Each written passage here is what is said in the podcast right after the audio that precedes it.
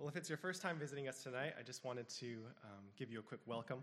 Um, we're always glad to have um, new faces, and I hope you guys, um, if it's your first time here, that you would stick around after the message so that um, we can just get a chance to meet you. Um, for those of us who have been here over the past two months, either on Fridays or during flock groups, I trust that you've been enjoying the fellowship during those times. I know, at least for myself and for my wife, also, um, we really just loved being here with you guys.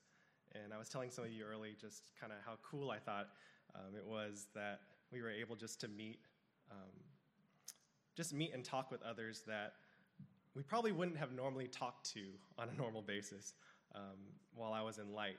And if you don't know, Light um, was the college fellowship at the time. It's not because I thought everyone outside of Light was like strange or because I was just like hating on ETC or something. I was just always in the Light room on Fridays, right? Um, and so I didn't really get a chance um, to see that much of ETC.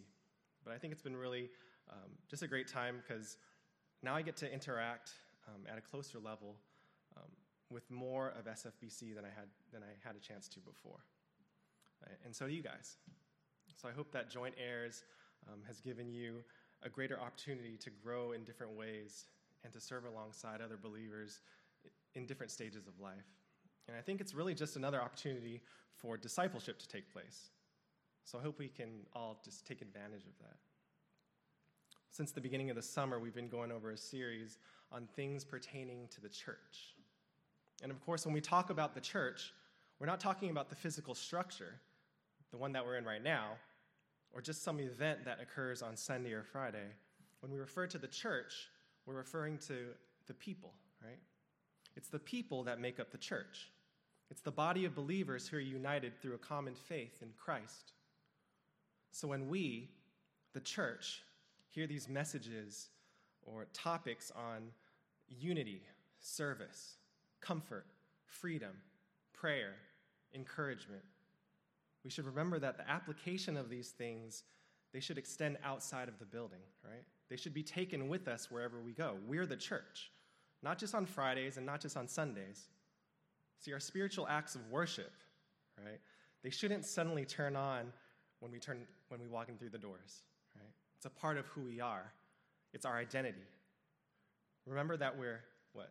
Slaves of Christ. You remember that? Doulos. We're his servants. Our entire identity is founded in Christ. It's not just a nine to five career, it's, it's our being, it's who we are.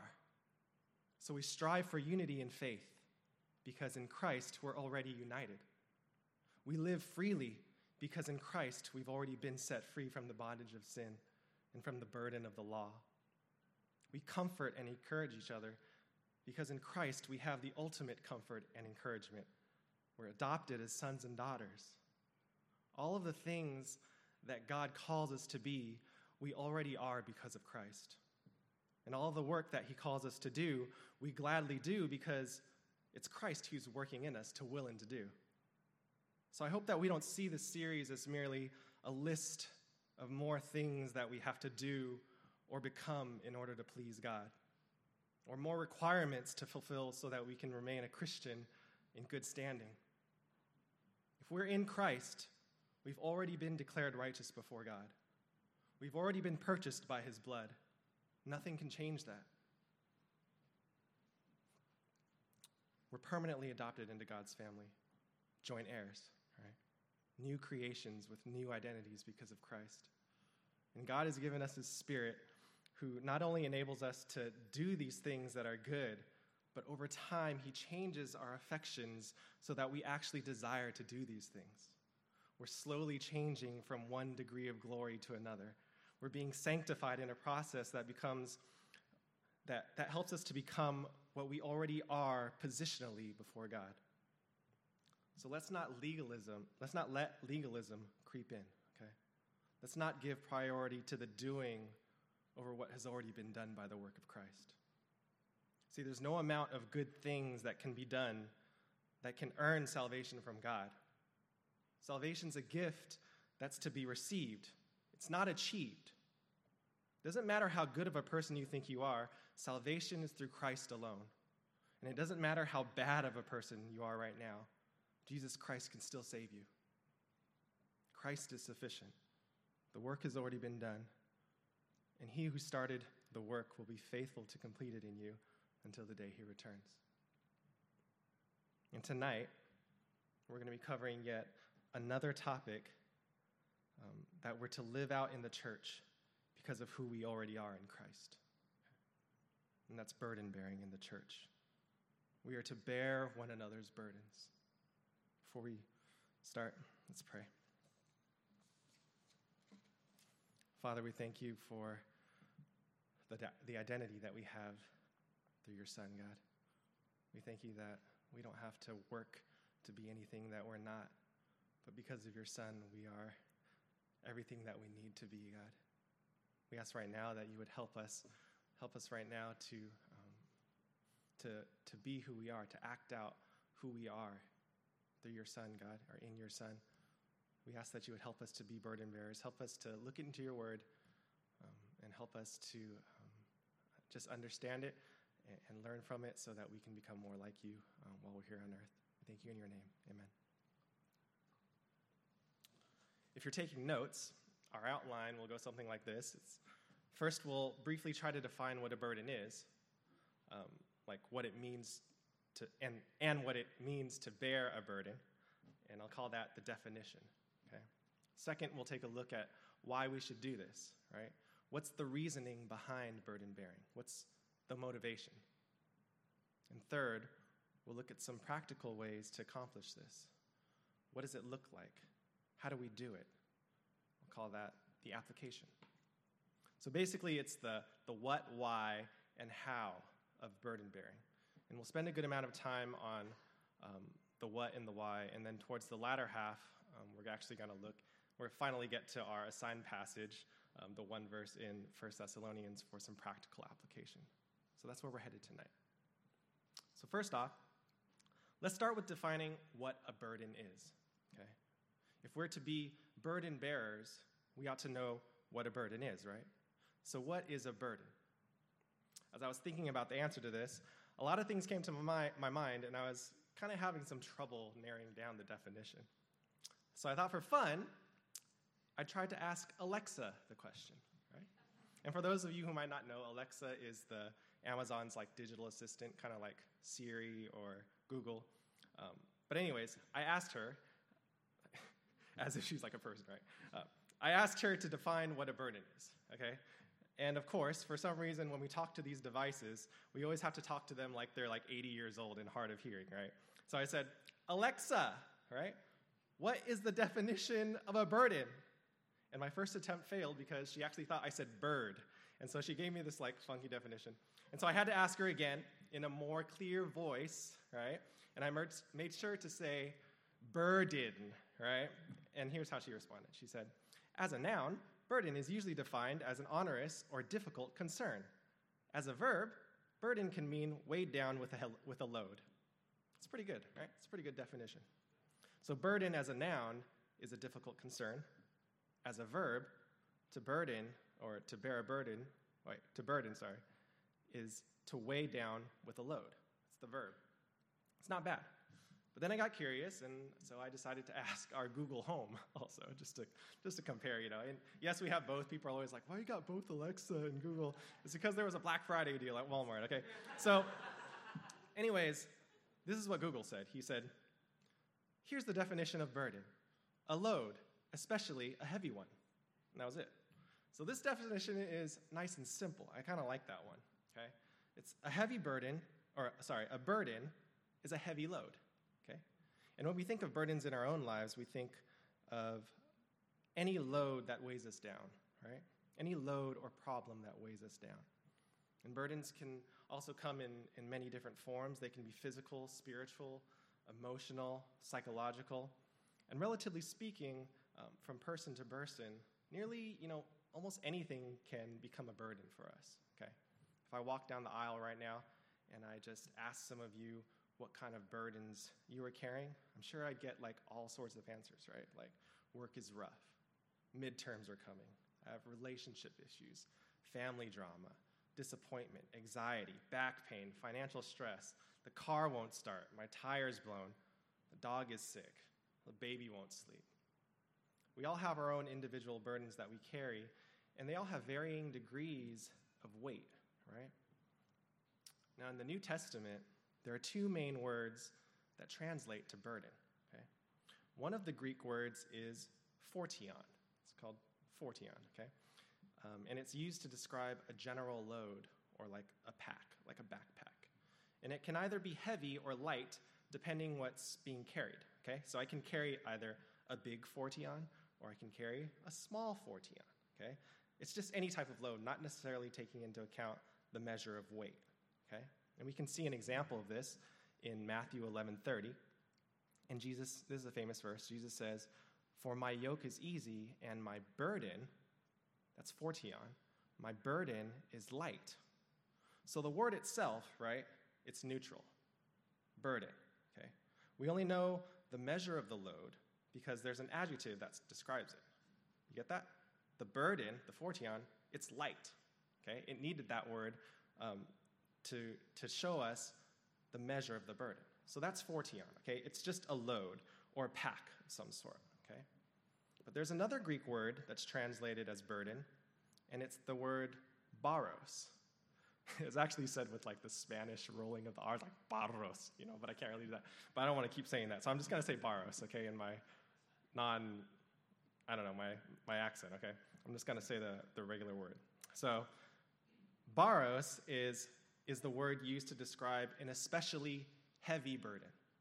Okay? So the weight or measure of the load is heavy. So a baros, we could say, is a heavy phortion. Do you get that? Okay. It's a heavy load or a heavy burden. Okay? So listen to how baros is used in Matthew 20, 12. This is Jesus. He's telling a parable. He says, these, this is like some guy talking in the parable, but Jesus telling the parable. Okay, he says, These last worked only one hour, and you have made them equal to us who have borne the burden of the day and the scorching heat. Okay? So here, the same word translated as burden is baros. Okay? They worked in a field for the entire day under the scorching heat. So it was a baros, it was a heavy burden. So phortion is a plain old pack, while baros is an especially heavy one. And the main difference uh, and that's the main difference between them, sorry. And I'm making this distinction because the Bible tells us that we should what? Bear one another's burdens, right? We should bear one another's burdens. Um, turn to Galatians 6 2. Galatians 6 2, verse 2. We're going to be here for a while, so you can put there for, stay there for a little bit could stick that little flaggy thing in your Bible in First Thessalonians. It's Galatians 6, verse 2. And it says right here, what does it say? It says, bear one another's what? Burdens, right? And so, now, since so now, right, we can ask the question, okay? Which burdens are we talking about here, right? Which burdens are we talking about? Are we talking about the phortion? Or are we talking about the baros. And the difference is small, but it's kind of important because it kind of, it kind of defines our scope, right? Are we to carry each other's just loads in general? Or are we responsible for mainly the heavier loads? Is it the phortion or the baros? It's kind of fun, right? Okay. And the word here is actually, it's baros. Okay? It's the heavy burdens. So we're not being told to do every little task or every little responsibility for one another. I'm not going to throw my keys at you and say, like, hey, you know, bear my burden of driving, you know? I don't want to drive today. Or, like, I'm not going to tell you, hey, go to work for me. You know, I'm tired of going to work. Bear my burden, right? It's not an excuse for us to be lazy and irresponsible. We're not called to, to be everyone's personal assistant like Alexa, right? To show you the contrast, if you look down at verse 5 um, in Galatians, it says, For each will have his, oh wait, for each will have to bear his own load. Okay? And that's phortion. So in the end, each person is still responsible for their own load, however heavy or light that may be. But verse 2 says we're to help bear one another's baros, okay? The burdens that are too much for one person to handle, the ones that are weighing down on a person and causing them to struggle. there's some burdens that just aren't meant to be carried on our own. Those are the types of burdens that Paul primarily had in mind when he wrote this. There's physical burdens like injury or sickness, there's bodily limitations. Um, you get hungry, or um, there's the poor. There's spiritual burdens. We can be weighed down by sin or the sin of another. There's emotional burdens like anxiety, depression, worry, or concern. There's circumstantial burdens like trials and troubles that we face um, when things just like they're not going the way we planned, right? There's burdens of responsibility, responsibility, and that's you know when we're overwhelmed with like deadlines to meet or we have our daily obligations to fulfill. There's all sorts of burdens out there, right? And these were just a few examples. And each one can feel heavier or lighter depending on who the person is, right? And so Paul isn't necessarily trying to say, don't help anyone um, with smaller burdens in life, right? He's not intending to limit us in our burden bearing as if we should create some sort of like burden burden measuring scale that weighs if the burden is heavier enough. You know, it's not like some sort of burden checklist where it's like, hmm, oh, this burden's too small, this one's too light, you know, this one's not big enough, this one's not heavy. Oh, that one's like really heavy, like I want to bear that burden, right? Um, even the small burdens can be still be taken up by us.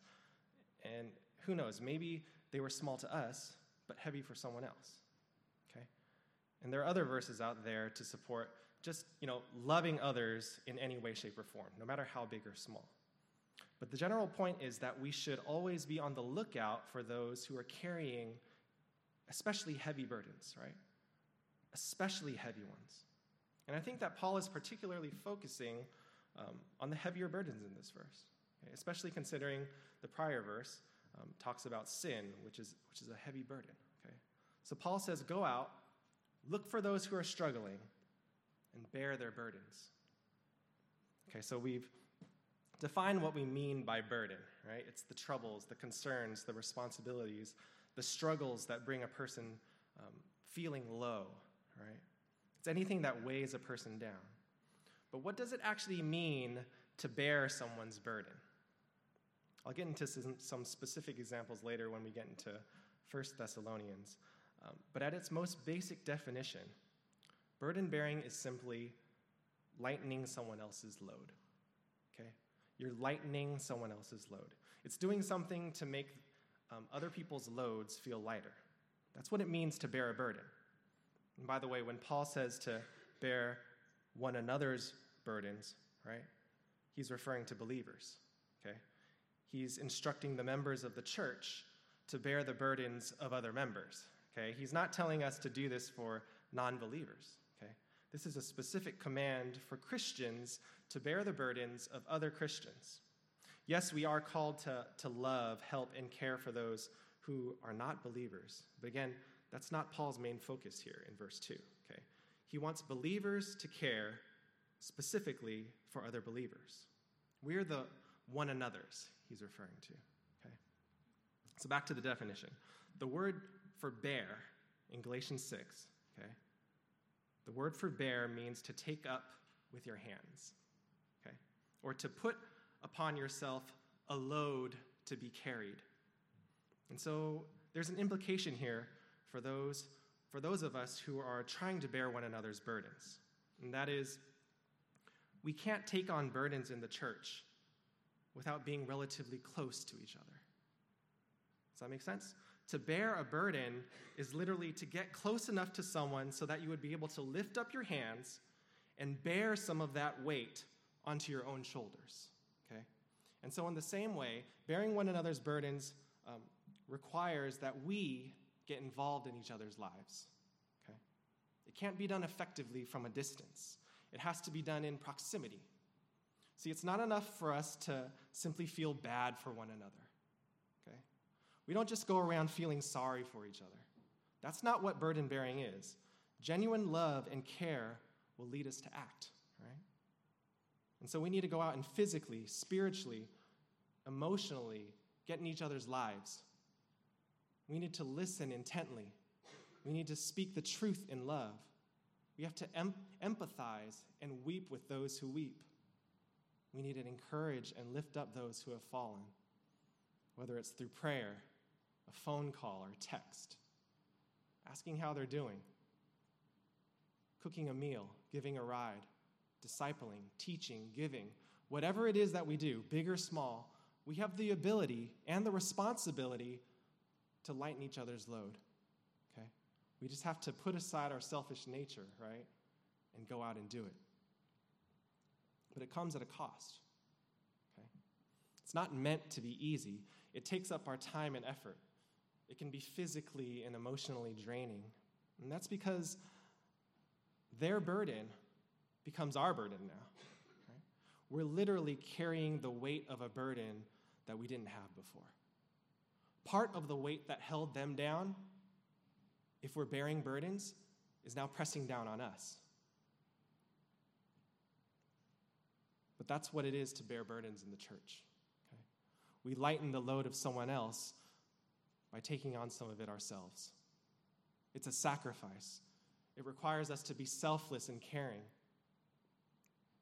But this is what Paul calls us to do. And by God's grace and his perfect design, as we're bearing burdens of someone else, as we're bearing the burdens of someone else, other brothers and sisters are coming alongside and doing the same for you and I. Okay? We're all called to bear one another's burdens. Okay, so we have the definitions down, right? We know what a burden is, and we kind of have an idea of what Paul meant when he told us to bear one another's burdens. Now let's look at answering the why, okay? The motivation. That's number two, the motivation. Why should we bear one another's burdens? What's the motivation? Burden bearing doesn't exactly sound like the most appealing job out there, right? We go out and we kind of look for people who, you know, look like they're having a hard time, look for people who are carrying particularly heavy burdens, and then we spend our time and effort and strength to place ourselves underneath that same pressure that they're under? Why would we want to do that, right? What's our motivation for doing that? It's like when we see those like Olympic weightlifters, right? And they're like, they're like, they're like, you know, like they look ridiculous, right? And I'm thinking like, why would anyone ever choose to place themselves under a stress like that? You know, like I, I would never run up to one of those guys and say, hey, let, like, let me help you. I'm gonna be like, I'm gonna die, you know? Um, but but there must be a reason, right?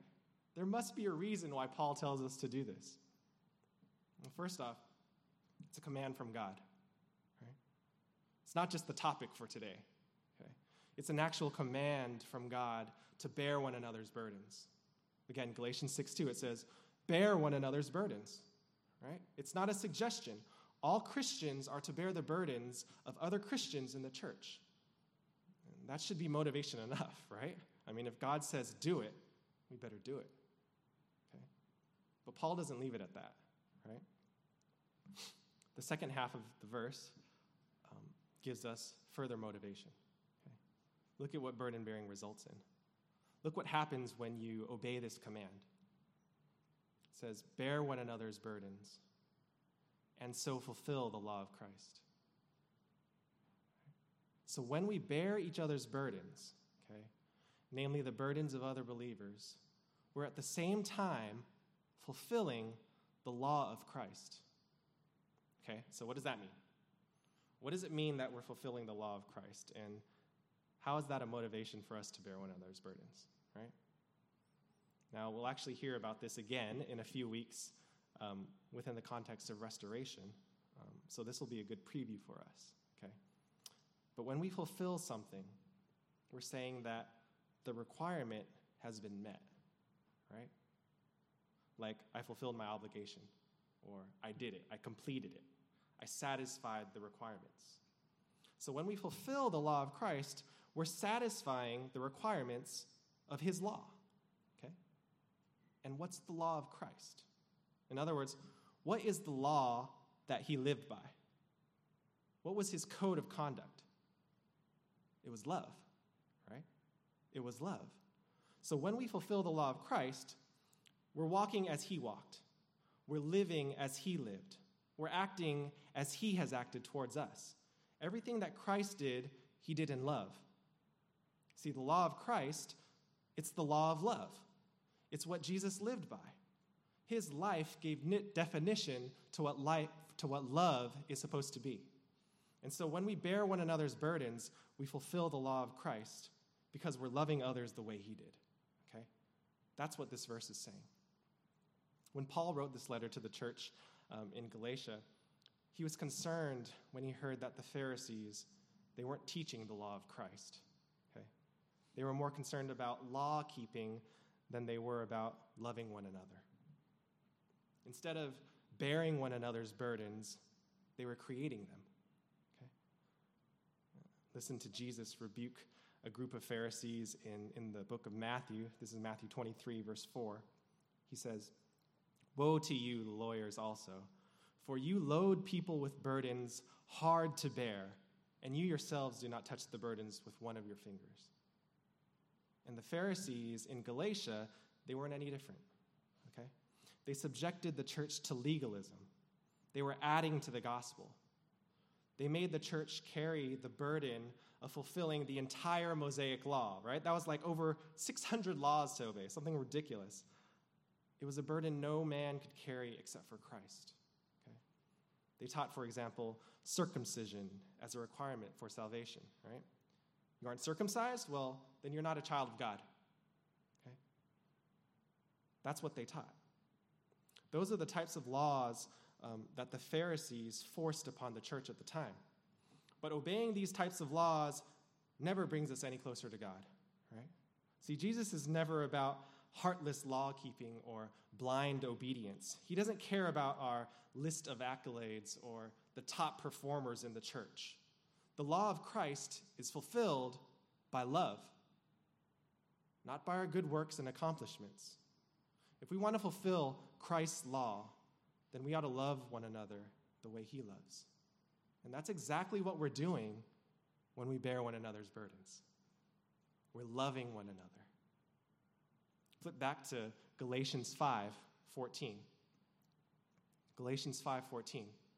This is a famous verse. It says this For the whole law is fulfilled in one word. The entirety of the law, every aspect of the law is fulfilled in this one thing. What is it? Is it circumcision? Nope. Is it showing up to church on Fridays? Is it serving in leadership? Is it teaching Sunday school? Leading a Bible study or prayer group? No. The whole law is fulfilled in this you shall love your neighbor as yourself. You get that? It means that when we obey this command, when we obey what Jesus refers to as the second greatest commandment, right? We're actually satisfying the requirement of the entire law. That includes fulfilling the first commandment. Okay? And what was that? What was the first and greatest commandment? Hear, O Israel, the Lord our God is one, right? And you shall love the Lord your God with all your heart and with all your soul and with all your mind and with all your strength. See, if we truly love God, we won't fail to show love to our neighbor. And when we love our neighbor, we're actually loving God with all of our heart, soul, mind, and strength. They go hand in hand. You can't do one without the other. So if we love God, then we'll love one another.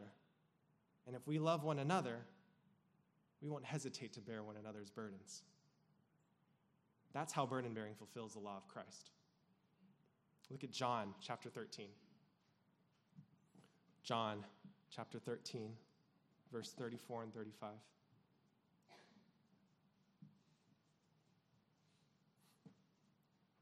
Says this A new commandment I give to you, that you love one another as I have loved you, that you also love one another. There's the ultimate motivation for our burden bearing, right? It's Christ's love for us. Yes, burden bearing is a command from God that we ought to follow. But the only reason that we're able to follow that command, the only reason that we can even begin to love others is because He loved us first. That God, being rich in mercy, even while we were dead in our trespasses and sins, He made us alive in Christ. Why? because of the great love of which he loved us. That's our motivation. That's why we bear one another's burdens. See, in Christ, our heaviest burden has already been lifted. Remember, everything has already been completed for us in Christ, right? The work is done. The sin that once separated us from God has been removed. 1 Peter 2:24 says that he himself bore our sin in his body on the tree that we might die to sin and live to righteousness. By his wounds you have been healed. And so now, as our eternal burden has already been lifted by Christ, so we also, also should bear one another's burdens. That's our motivation. And let me tell you this there is no shortage of burdens in the church. There's no shortage of people who are carrying heavy burdens. Okay? But our burdens, they're not meant to be carried alone. The church is called to care for her own body. And some of us have been here, we've been carrying the same burdens on our shoulders for years on end. And yet, no one in the church has any clue about what those struggles are. Others of us, we're just fighting to make it through the day, right? And not a single person in the room suspects a thing. And let me say this to you, brothers and sisters this is a tragedy. There are people, not just out there, there are people in here who are being crushed by the weight of their burdens. Their legs are giving out from underneath the pressure. Their arms, they're barely holding on. But oftentimes we're too busy or too preoccupied with ourselves to even notice. And this isn't what God intended for us, okay?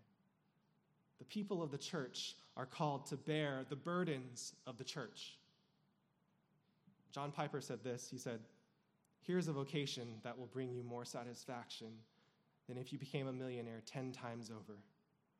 Develop the extraordinary skill for detecting the burdens of others and devote yourself daily to making them lighter. And so today, I want to ask you this question? Are you a burden bearer?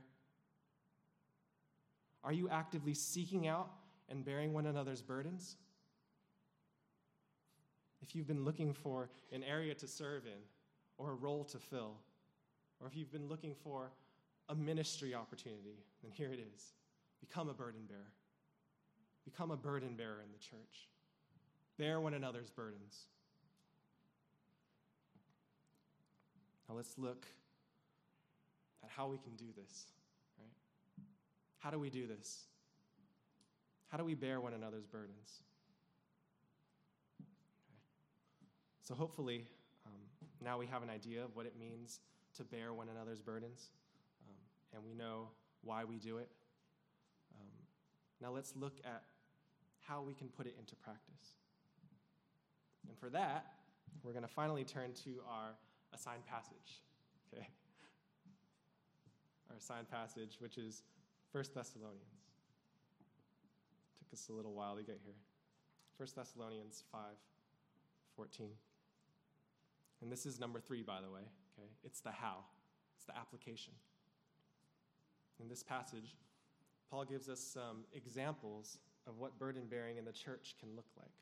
Okay? It's not an exhaustive list, but it still gives us some good examples of how we can love and serve one another through burden bearing. So, for the rest of our time, we're going to look at three practical ways in which we can bear one another's burdens. Okay? It's kind of like two sermons in one. Okay? So now you got three practical ways. Okay? So this is within number three, you got three points. Okay? Three practical ways to bear one another's burdens. And let's read the passage again together.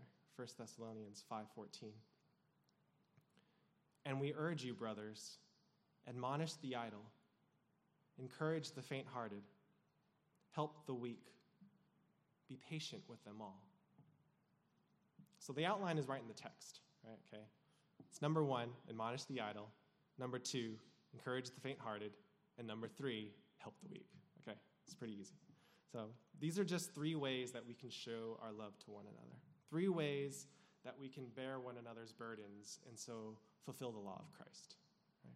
And first, um, let me give you a little bit of context. It's a new passage, First Thessalonians. Um, it's a letter that was written from the Apostle Paul to a church that was located in a place called um, Thessalonica. Um, and Paul had actually planted the original church there, okay? But he left only after a couple months because there were a group of people um, that didn't like the fact that he was preaching the gospel. So he was driven out by the church and he left the region. And while he was away, Paul decided to write a letter of encouragement to that same church that he was forced to leave. Okay? And so today we refer to that letter as the book of First Thessalonians. Now, because the church consisted of relatively newer believers, the intention of Paul's letter was mainly to build them up and to, to encourage them in their faith. From the beginning of the letter, Paul had like a bunch of good stuff to say to these guys, okay? In chapter 1, verse 8, he said, Not only has the word of the Lord sounded from you, sounded forth from you in Macedonia and Achaia, but your faith in God has gone forth everywhere, so that we need not say anything. Okay? So their testimony was strong and their faith spoke for itself. But even as they were doing well, okay, Paul encouraged them to do even better, to never be content with their progress in becoming more like Christ. He says in chapter 4, verse 1, he says, We ask and urge you in the Lord Jesus that as you receive from us how you ought to live and to please God, just as you are doing, that you do so more and more. So they were doing well, okay? But they weren't perfect. They still needed to be encouraged, they still needed to be admonished, they still needed help. And even though they were somewhat of a model church at the time, especially for being um, so young, like months old, they still had room to grow. And so for us, even if our church is loving one another well, okay, even if we are actively bearing one another's burdens, we can still be encouraged to do so even more. Okay? So look at verse 14, chapter 5. And we urge you, brothers, that's the first part of the verse. So he's directing, right? And we urge you, brothers, he's directing these words towards the brethren, right? Towards the believers in the church, once again. Okay? That means the admonishing, the encouraging, the helping is to be carried out by all of us, the members of the church. This isn't just for the pastors and the elders, right? It's for you and I. If, if we see someone that needs help, we go out and help them, right? If we see someone that needs correction, we should correct them, okay? It's our responsibility, okay? We don't have to immediately run to our elders or our leaders anytime we see something that needs to be done, okay? They have enough things to worry about, or they have enough on their plate. The burdens of the church should be taken on by its members okay? they should be taken on by us. So here's the first practical way for us to bear burdens in the church. The first thing that Paul urges us to do is to admonish the idle. Admonish the idle. One of the ways that we bear one another's burdens is to admonish those who are idle. If you have the NASB version, um, you can see that the word for idle can also be translated as unruly, right? Is that what it says? Unruly. It should say that. If it doesn't, then something's wrong. Okay. So it's translated as unruly or disorderly. Okay. It's a word that's often used to describe soldiers who are out of step or out of rank. They're not walking the way they should be. They're going off on their own, or they're even stopping the flow of the march altogether. Okay? They're the Christians who aren't living like Christians. All of the other soldiers, they're reporting for duty, but the idle, they're nowhere to be found. Okay? They're out doing their own thing. Now, during that time, the church had a lot of questions about the second coming of Christ. Could have been that some became lazy or even outright disobedient in anticipation of Christ's return. Um, maybe they thought that if Christ was coming back soon, then there was no reason to do anything, right? It's like, you know, they were idle. Um, or maybe they thought um, they should be just like living it up, right? Or, you know, YOLO or something. Um, they were being unruly, right? Maybe they thought we should just do whatever we want um, before we get taken away, right? Before we get taken away up by the rapture. We don't know exactly what, um, why Paul was writing. And so Paul says to these guys, um, they need to be admonished, all right? If you see a brother or sister walking idly, if you see them acting unruly or disobedient, then we should admonish them. Now, admonishing doesn't mean that we go and yell at them or like threaten them by force just to get back in line, right? We're not the drill sergeants, right? We're the fellow soldiers, okay? And to admonish is to put sense into. It means that we put them in the right sense of mind. We gently bring them back to the correct state. We say, don't go there, right? You're going down the wrong path. Or we say, what are you doing, right? Get back in line with everyone else. When we admonish, we come alongside and we warn them gently, okay? We show them the way, we teach them what's right. But we should never correct anyone out of anger or pride. When we do, we aren't admonishing the way the Bible teaches, okay? And we wouldn't be bearing one another's burdens, we'd be creating more burdens like the Pharisees. Instead, we should, in love, walking as Christ walked, right? Get back on the track, get, get them back on track to what they're supposed to be doing. And that's walking in sync with the rest of the body, right? See, the Bible says that we should be walking in the Spirit. We shouldn't be out following our own path, okay? In Galatians 5:25, Paul says, "If we live by the Spirit, let us also keep in step with the Spirit." Okay? So if we have the Spirit of Christ, if we have life by the Spirit, and every believer does, every believer has the Spirit, then we need to keep in step with what the Spirit's teaching. We need to live our lives in obedience to what the Spirit tells us through God's Word. Why? In the same chapter, verse 16, it says, Walk by the Spirit, and you will not gratify the desires of the flesh. So the Spirit keeps us from giving in to our fleshly desires. He keeps us from going back to our old ways. Walking in the Spirit keeps us from sinning. So when we see a brother or sister not walking in the Spirit, we should get them back in line before it gets out of hand, right? They might not even know that they're off course. But we have to let them know that their sin it's only going to lead to more sin. So we can bear the burdens of the idle and the unruly by admonishing them. Okay? Now, I know admonishing or correcting or confronting, it's not an easy thing to do. Okay? But it's part of our responsibility to the church body. We should be active in the things that God has called us to do, right? See, the church isn't just about showing up. We don't just pat ourselves on the back um, for coming here after a long day of work or school. Okay? It's about getting involved into each other's lives. It's about building one another up. We shouldn't ignore those who need correction. We should warn them in love. And what better way is there to show love than to warn one another away from the path of destruction, right? That's discipleship, right? You remember from the book? Doing intentional spiritual good by teaching others to follow Jesus, teaching others to walk the path that he walked. Right? So let me ask you this. Do you know, do you know anybody that's out of line? Do you know anybody that's idle or unruly? What were you planning to do? Were you planning to correct them? Or were you going to let them go off course because it make the relationship awkward? Paul urges us to bear the burdens of the idle by admonishing them. Okay, so number two encourage the faint hearted. Encourage the faint hearted. We're to admonish the idle and encourage the faint hearted.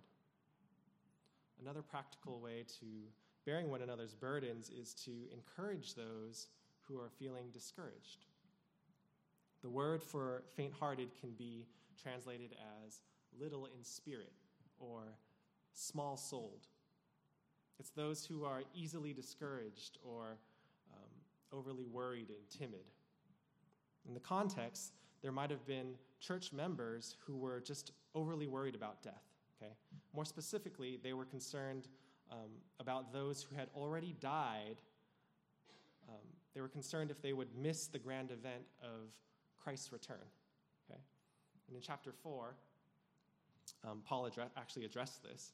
Um, he told them that those who have fallen asleep, he said, those who have fallen asleep, um, the dead, they'll actually rise up first during the rapture.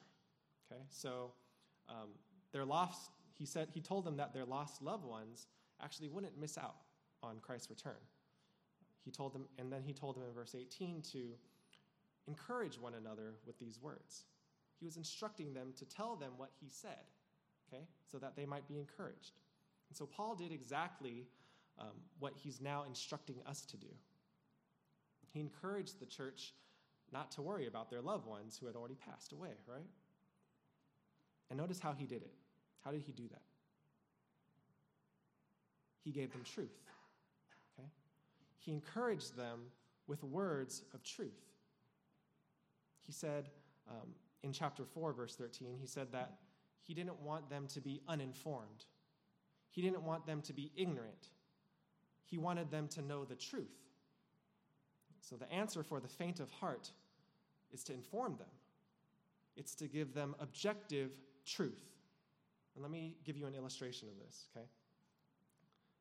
And I used this before because um, we went over First Thessalonians in light, actually, but um, let me give you this il- illustration. Uh, you have a friend who wakes up one day and he's convinced that he's fatally ill, okay? And it doesn't make any sense, right? He just wakes up and he thinks he's gonna die. But he's totally convinced of this, okay? This is just hypothetical. So you go to see him and you try to comfort him, right? And you tell him, hey, don't worry, you know, everything's gonna be okay, okay? And how do you, how do you think he reacts? How does he react? He says, well, you know, thanks, but I'm kind of, I'm dying here, right? I'm not okay. I'm scared. I'm scared to death. And so he has other friends and, and family members. They're coming to visit him and tell him, you know, oh, don't worry, you're fine. But in his mind, it doesn't make any difference to him, right? He thinks he's dying. Nothing has changed. And then finally, he goes to a doctor, right? And the doctor informs him that every single test came back negative. He's perfectly healthy. So now, how does he respond? Right?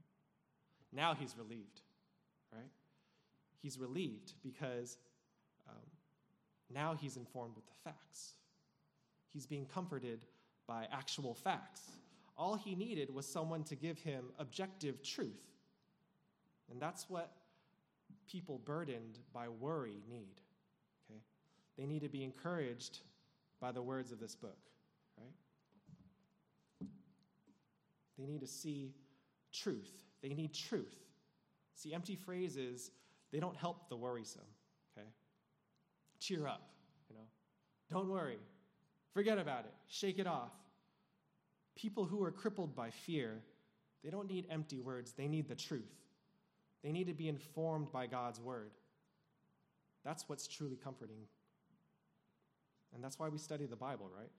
We don't just do it to increase our knowledge, we do it so that our lives would be changed, that they would be changed by the truths that we learn. And then what do we do after we learn them? We turn around and we encourage one another with those same truths that helped us when we were burdened. And there are a lot of people out there who are afraid. Okay? They're uncertain. They're doubtful. They're thinking thoughts like, I'm not a Christian. I'm not doing enough. I'm not going to heaven. I'm not a good enough person. I keep sinning over and over again. I'm not even sure of my salvation, right? And we don't bear their burdens with empty words, right? Those types of concerns, you don't just say, oh, don't worry about it. That's not what they need to hear. They need to hear the truth from the Word of God. Okay? You say you're not doing, doing enough to get into heaven, right? Well, the Bible says salvation is by grace alone through faith, not by your works. You sin too many times to be forgiven? Well, Christ died for all of your sins, past, present, and future. You're not sure of your salvation? Well, if you confess with your mouth and believe in your heart that Jesus is Lord, you are saved. You see, fear is cast out by truth. Early in the, in, earlier in the letter, there were some worried about trials and persecution. And they probably wanted to know how do I get free from these, right? But see, it's not, it's not about living in a world with no trials. Trials, they're going to be there whether we like them or not. But it's about living through those trials with the truth and knowledge of Jesus Christ as your Savior. That's how fear is dealt with, okay? We cast, we cast it out with truth. We don't necessarily bear their burdens by taking them out of the trial. We bear it by coming alongside them and encouraging them with truths from God's Word. So we should be listening for the faint of heart. We should be listening for the people who are scared. And they're out there, okay? And they're among us. We need to encourage them, build them up with truth and in love. We need to bear the burdens of the faint hearted. Number three, finally, help the weak. Help the weak. We're to admonish the idle, encourage the faint hearted, and help the weak. The word for help here is to hold something up. Um, but it's not like, like helping to put something like back on a shelf. Okay? It's not like a one-time thing. It's like, oh, let me hold it up, put it over there. Okay? It's to hold something together. It's to cling to or hold firmly so that it doesn't fall apart. It's like kind of like when you plant like a new like baby tree and you tie that little vertical stick to it, you know? to keep it from falling over while it's young. Okay? That's what it means to, to help in this verse. Okay? See, there were weak people in Thessalonica. Thessalonica. Okay? Some were weak spiritually, some emotionally, some physically weak. And those people still needed to know that there were stronger Christians around them who would hold them up. Okay? People who would stick with them in their times of need and not abandon them during their trials. And that's how you help the weak, okay? It's not, it's not a one time deal, it's the coming alongside of someone and doing life together. It's supporting each other, it's bearing one another's burdens for the long haul, like actually bearing. And unfortunately, the strong willed, um, they have a particularly hard time dealing with the weak. Okay? And it's because in their own minds, they're able to handle anything that's put in front of them. It's difficult for them, for the strong willed, to understand that there are actually people out there who have a, a genuine sense of inadequacy. Okay? They feel inferior to other members of the body, and oftentimes they don't feel like they have anything to contribute. They struggle with their value and self worth. They feel defeated.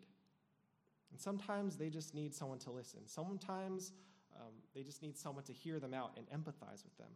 But other times, they need the stronger in faith to come alongside and hold them up, okay? To support them in the race until they reach the finish. To tell them that every believer has a place and function in the body of Christ. That they need to be held up in a way that, um, that helps them to see their worth in Christ.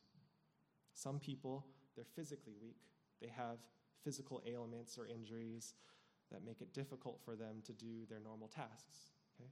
And we can show them our love by helping them, opening a door, asking how they're doing. Okay?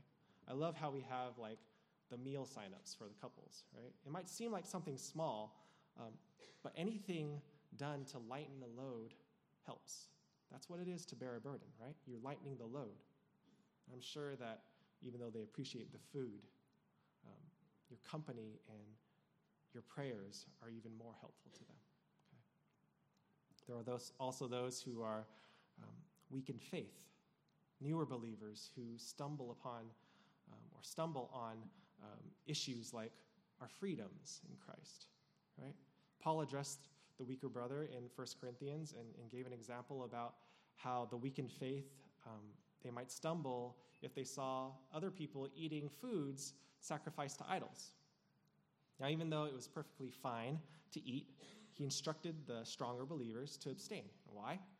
So that the weaker wouldn't stumble. And that's our opportunity, opportunity to help the weak, okay? We don't just say, okay, forget you, that's steak, right? I'm eating this thing, right?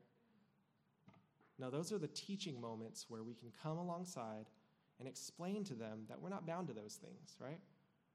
We're made clean on the inside by the blood of Christ. Our souls can't be tainted by food, right? So we need to help the weak in faith.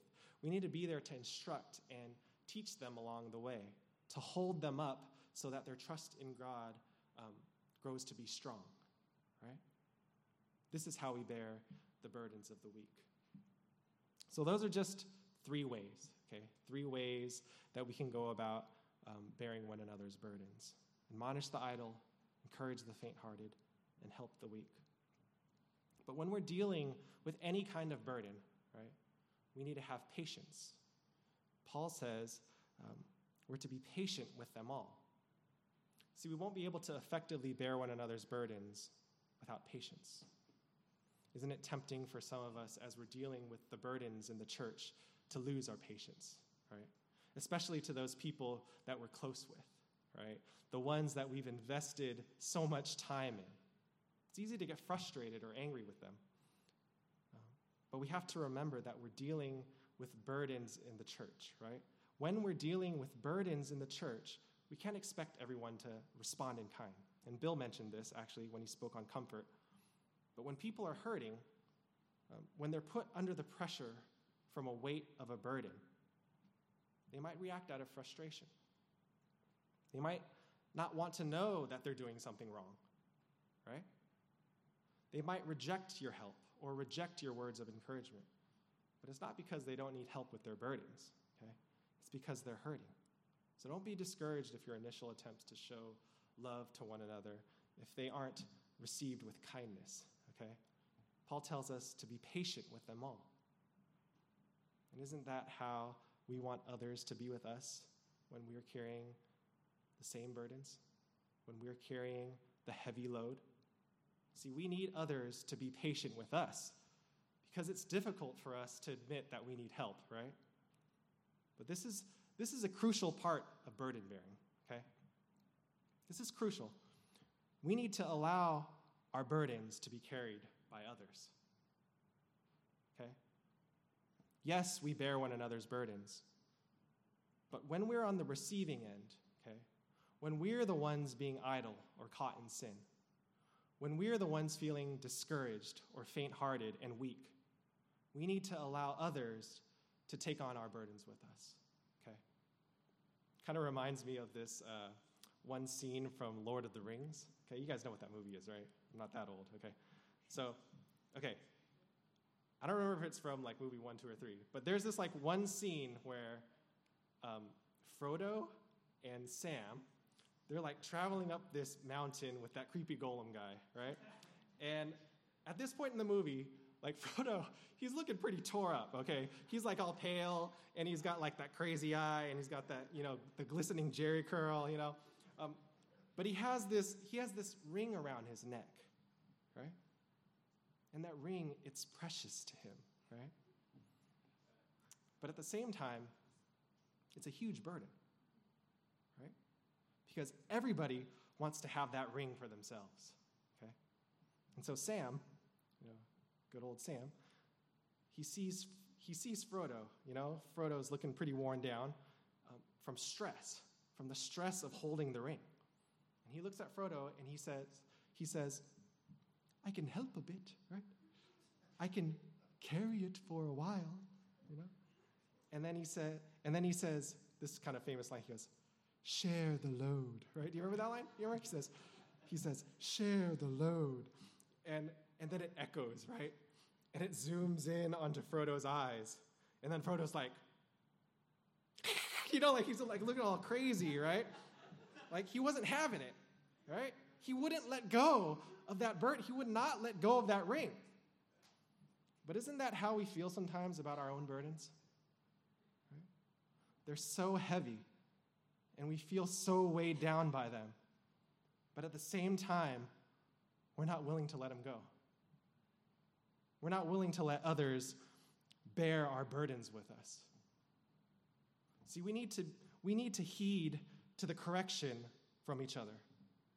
We need to listen to the truth spoken by our peers.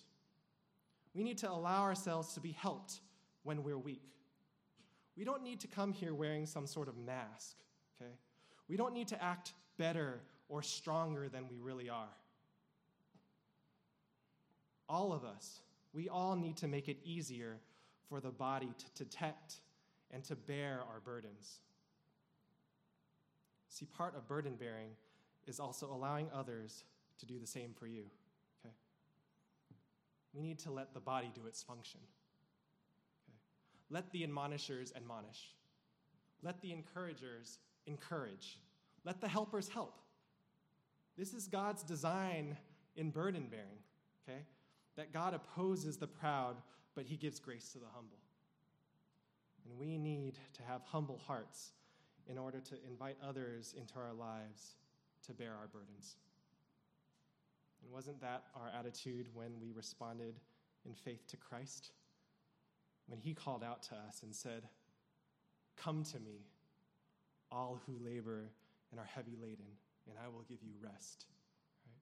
Take my yoke upon you and learn from me, for I am gentle and lowly in heart, and you will find rest for your souls. For my yoke is easy and my burden is light.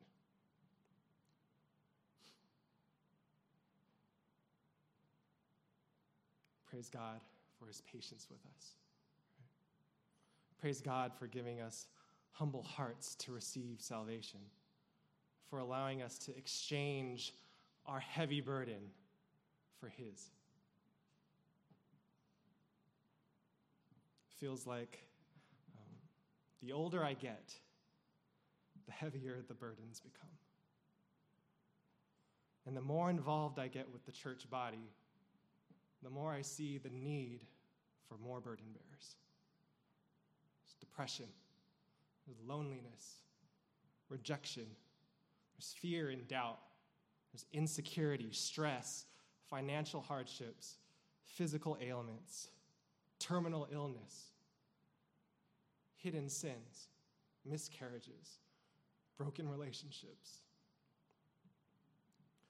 People have left the church because of burdens like these.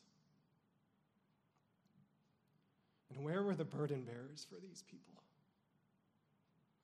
Where were the admonishers? Where were the encouragers, the helpers for them?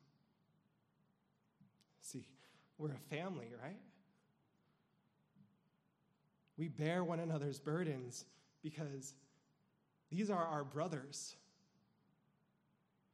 These are our sisters. Right? And we can't stand to see any of our family hurting from loss. Okay? We can't stand seeing any of them crushed under the weight of sin. We can't handle them, can't, can't handle seeing them lonely and depressed day in and day out or crippled by fear. See, we're all brothers and sisters in Christ. We're sons and daughters of the same King. We're joint heirs. And since we are in Christ, let's fulfill the law of Christ, right? Let's love one another as he has loved us. Let's bear one another's burdens, knowing that Christ has already lifted from us our heaviest burden. And while we do this, let's look forward to the day when every burden will be lifted. When we don't have to worry about becoming a burden bearer because Christ has already bore our burden.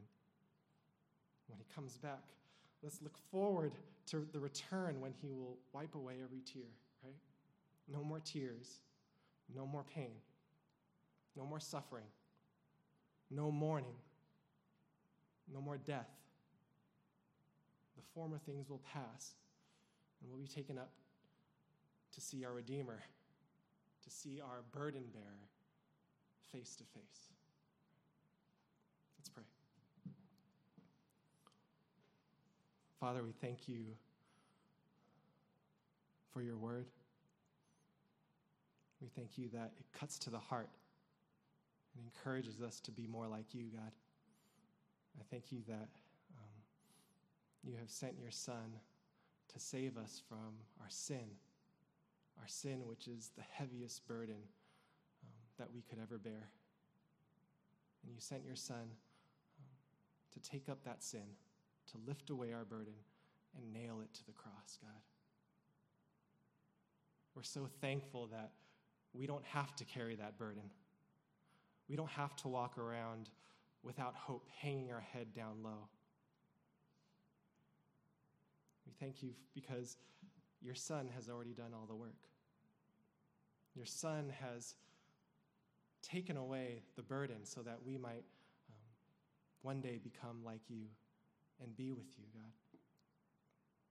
Help us to bear one another's burdens until the day um, that you return.